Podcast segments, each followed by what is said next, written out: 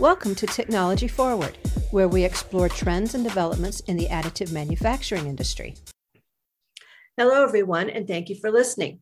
Some of the materials used in 3D printing are generally either not very or even not easily degradable in the environment. Some developers and manufacturers, though, are working to develop materials that are more eco friendly, as well as delivering the mechanical properties designers look for. I'm here today with Dr. Raymond Weitkamp, founder of the Berkeley based 3D printing startup Polyspectra. We're going to talk about a new material that is being used to create engineering grade parts through 3D printing and how it can help shrink the carbon footprint. So, thank you for being with me here today, Raymond. Yeah, thank you for having me, Leslie. It's exciting to be here. Okay, so first of all, let's talk about this new material that you have. So tell me a little bit about, I guess you pronounce it COR Alpha. Yeah, COR Alpha. can it do? Sure. So C COR is the acronym for a new family of photopolymers that we invented at Polyspectra, and it stands for cyclic olefin resin. And so COR Alpha is the, the first one of those materials. Uh, we also have a material called COR Black, which is very similar um, but black. But but I think COR Alpha is sort of the the more interesting one in terms of bringing new capabilities. The fundamental chemistry of what's going on in our cyclic olefin resins is based on a reaction called olefin metathesis.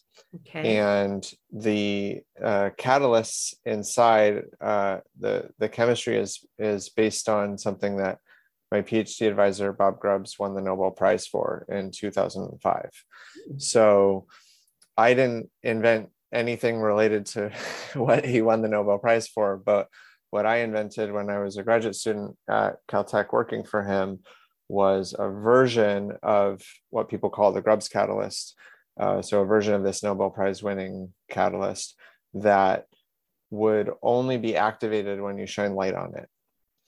And so, the from a chemistry perspective, what this offers the field of stereolithography or vat photopolymerization or resin printing, whatever you want to call it. Everyone's got their own sort of acronym for their process, but what this offers is is actually a completely new chemical mechanism and manifold uh, for that type of printing. And so this is you know in contrast with the the two main mechanisms over the 40 years since Chuck Hull invented stereolithography in 1983 are a photoradical system or a photoacid catalyzed system. And this offers a third mechanism that has uh, a number of benefits on the chemistry side that the main value proposition in terms of how this would impact designers and engineers is really around uh, being able to access incredibly rugged materials that have very high working temperatures, very high toughness, uh, very uh, high chemical resistance, and uh, weatherability and durability.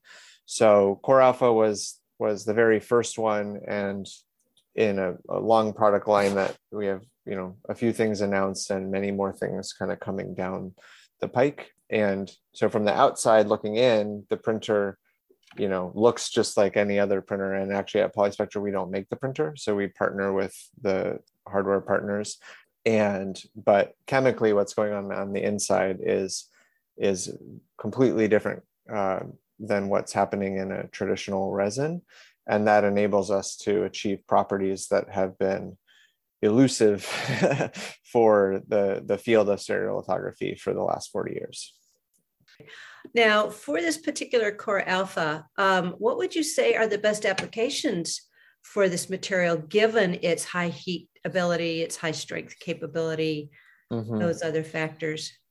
Yeah, there's there are a number of things that we're working on. I, I guess the thing that ties them all together is you know, you know the best applications tend to be ones with the the harshest use requirements so they're all some kind of what you might call like industrial additive manufacturing application like so aerospace? Yeah, automotive, automotive aerospace, and both the you know commercial aerospace as well as defense aerospace, and also both actual outer space um, and you know low Earth orbit applications. We've been qualifying as well as you know like commercial aero components.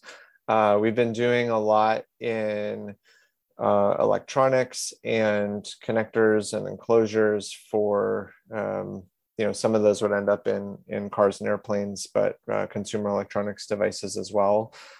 Robotics and automation has been another really important application area for us. And yeah so things you know where i guess another like we're not very useful for stuff where you know sla printing is sort of already good enough you know? Like we're not we're not like if you just want you know a nice prototype that is like gonna sit on a shelf or you're just gonna kind of test something and then throw it away and you don't care about the properties i'm much more interested in and the places that we can really help people are in additive manufacturing not necessarily 3d printing as right. in like direct end use components is is most of where we've spent our effort although we have there's a big market in what people call rapid tooling mm-hmm. and actually uh, a very large fraction of the polyspectra customer base is using COR alpha for some form of rapid tooling so um, making mold inserts for example for injection molding or blow molding. So rapid tooling is an important one as well. But I'm personally the most passionate about the, you know, direct production of end use parts where, you know, now in one step you can, you know, make what you want in the shape that you want it with properties that will be durable enough to be safe for, you know, end use consumer grade product all all kind of in one step. Now, one of the issue with a lot of photopolymers like that is that either they degrade over time or they yellow over time or something. Mm-hmm. Do you stop that light interaction process? So it is a tricky thing with photopolymers, uh, and it's it's tricky for everyone, regardless of the mechanism. In part because you're using light to cure them in right. the first place. So a lot of the things that you would do to uh, let's say like a thermoplastic where you'd like you know fill it with black pigment and all kinds of uv blockers and things like that. You know you you can't really attenuate all the light in a photopolymer because you want to use the light to, to trigger the polymerization.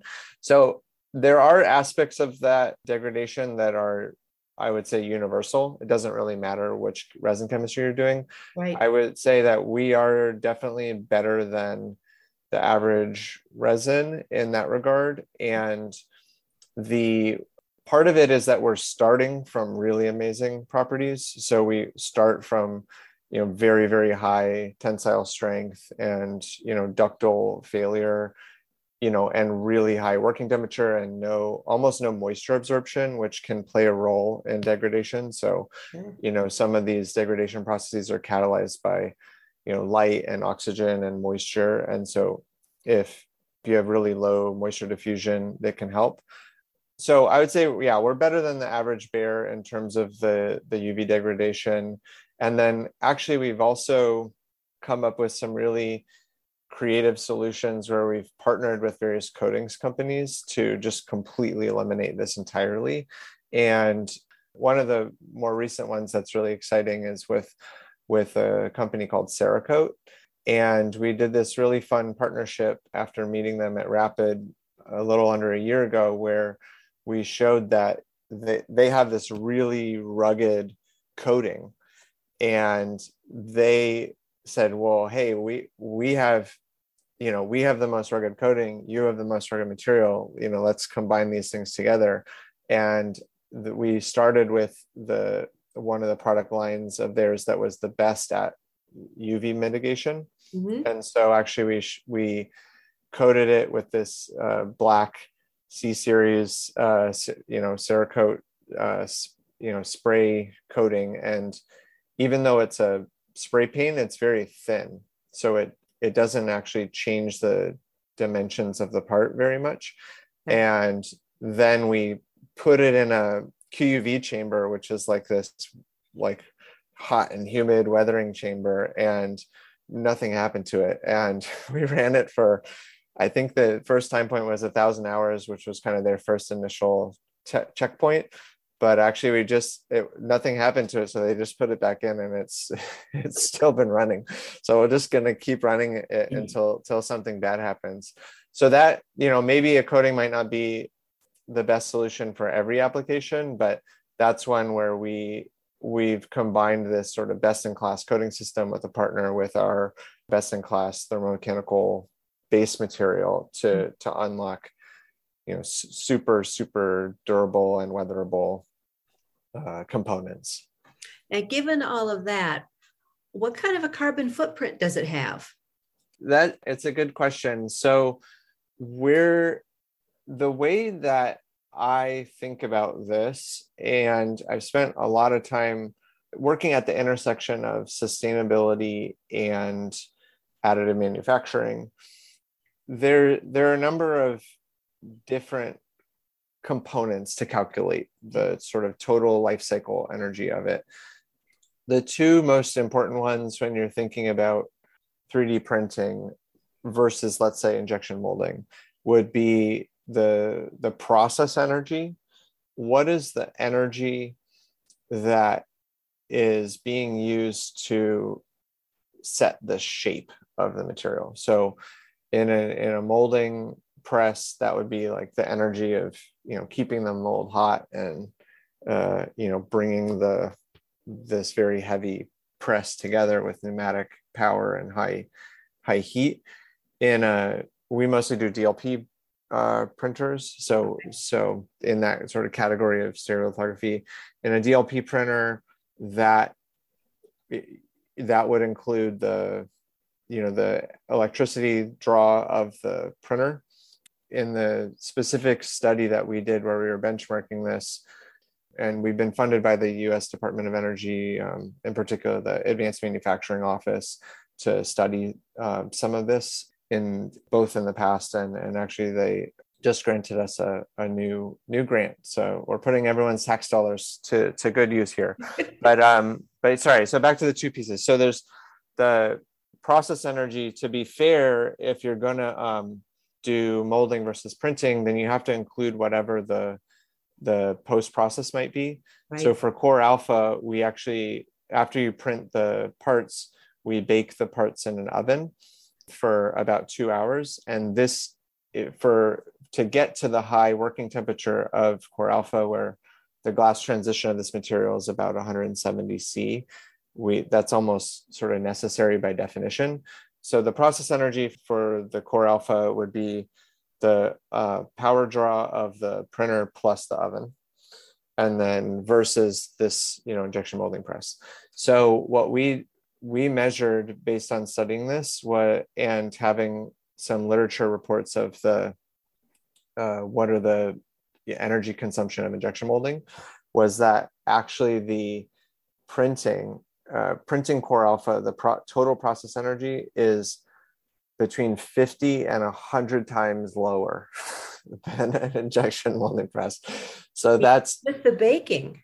Yeah even with the oven because it's it's just like a static once you get the oven up to temperature, it's not a big deal. Whereas yeah. in the molding press, the you know you you sell presses by their tonnage, right? So they they weigh a lot and they have to stay very hot and you know have pneumatic pistons mm-hmm. to drive them. So there there's really a lot of process energy there. So basically, you know, printing our stuff. Um, in this case, the the printer that we benchmarked it was a, a Origin printer, which is now part of Stratasys, um, and that was between one and two percent of an injection molding press, so 50 to 100 times more energy efficient. So now, if you think about um, a typical injection molded part, so I, I I had the fun opportunity to explain this to to Bill Gates once, and I was showing him some some Legos, which are ABS plastic. I said, "Okay, Bill, the the a third of the carbon footprint of this Lego brick came from that step where you had to mold it into the shape of the Lego, right? Okay. So if uh, in terms of that perspective, you could save, uh, and we'll get to the next layer of things, which is the embodied energy of the material. But in terms of just the process energy, you could basically eliminate a third of the total carbon footprint of uh, this uh, polymer product. Uh, granted, a very simple example by switching from molding to printing. So that one's a little bit easier and more head to head. Where it gets a little bit more complicated is now you have to start to think about what's called the embodied energy of the material.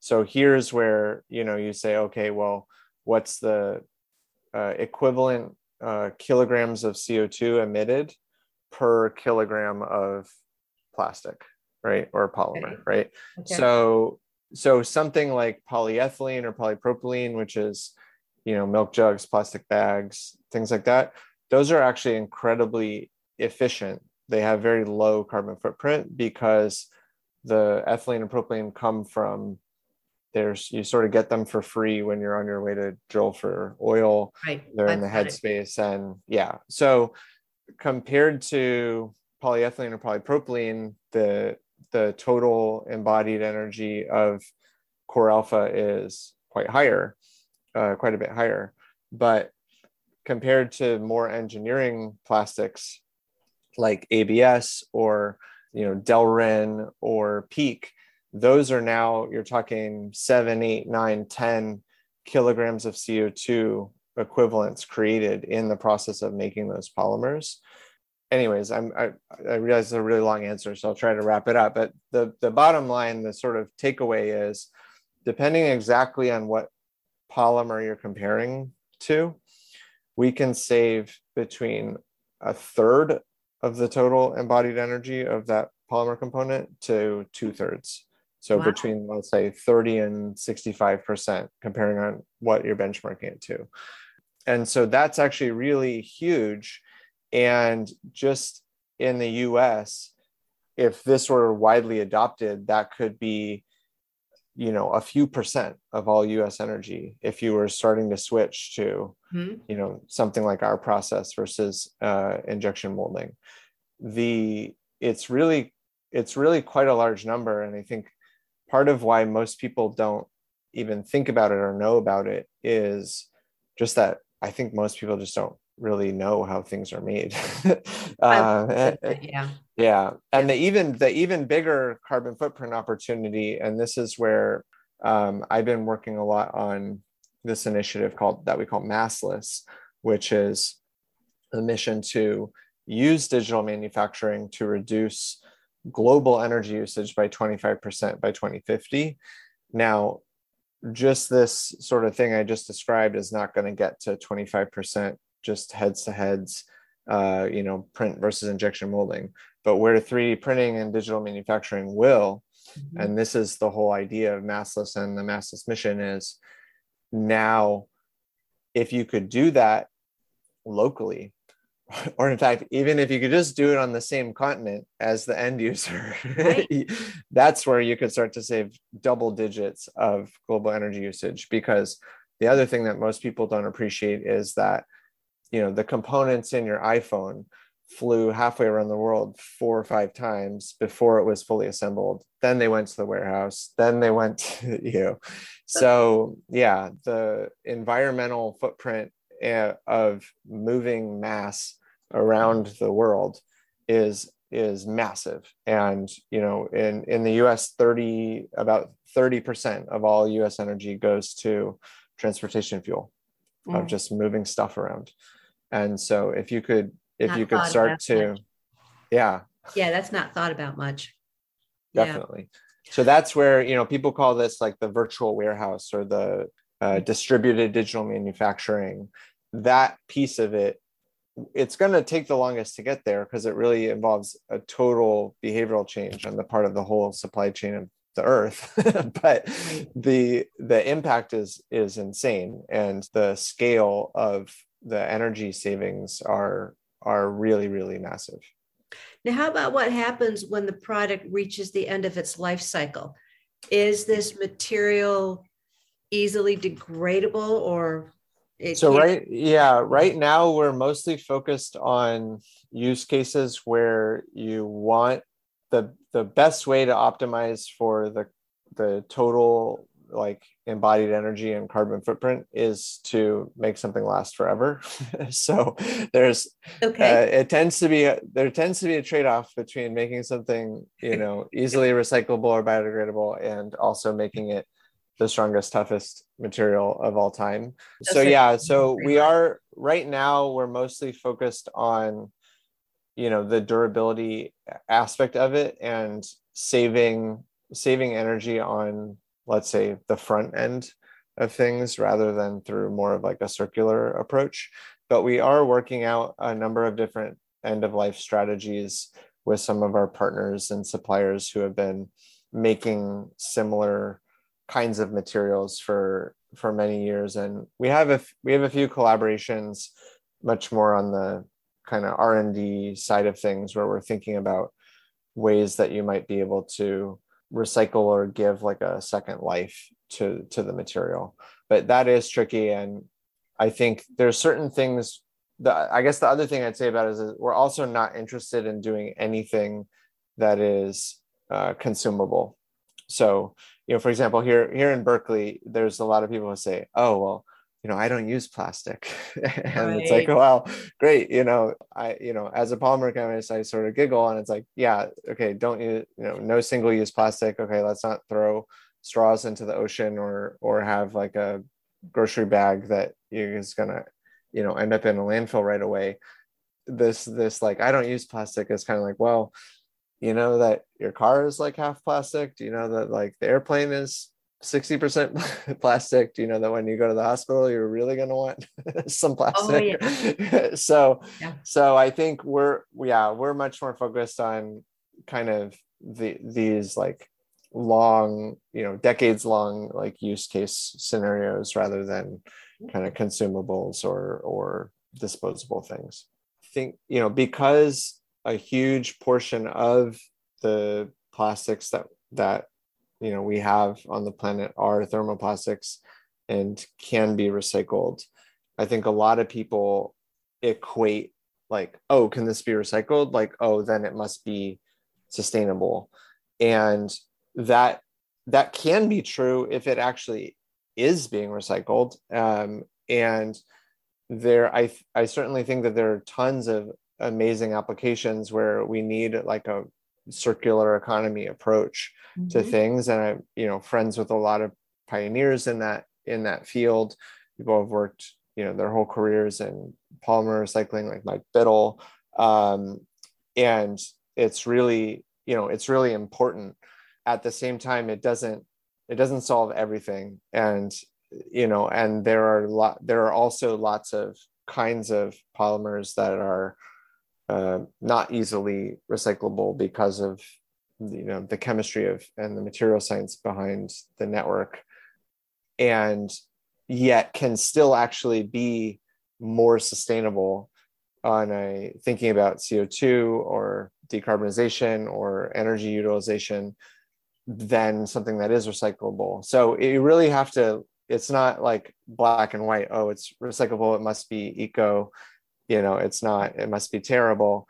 Uh, there's actually really a lot of nuance and um, and it can be yeah incredibly complex.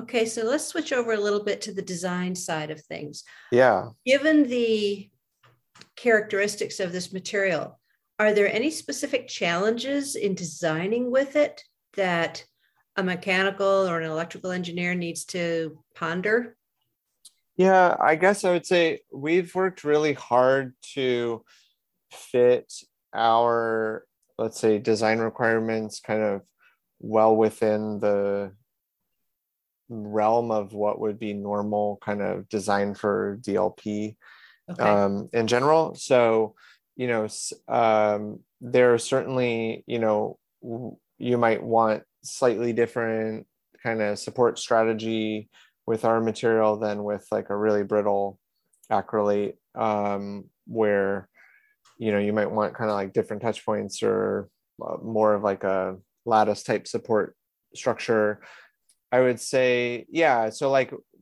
we're definitely like within the sort of normal design rules of what people are used to in DLP or the, this kind of like upside down, uh, you know, SLA uh, mm-hmm. printing, which, you know, is a little bit more restrictive than a, than a top down system, but then you kind of have different benefits on the materials that are available.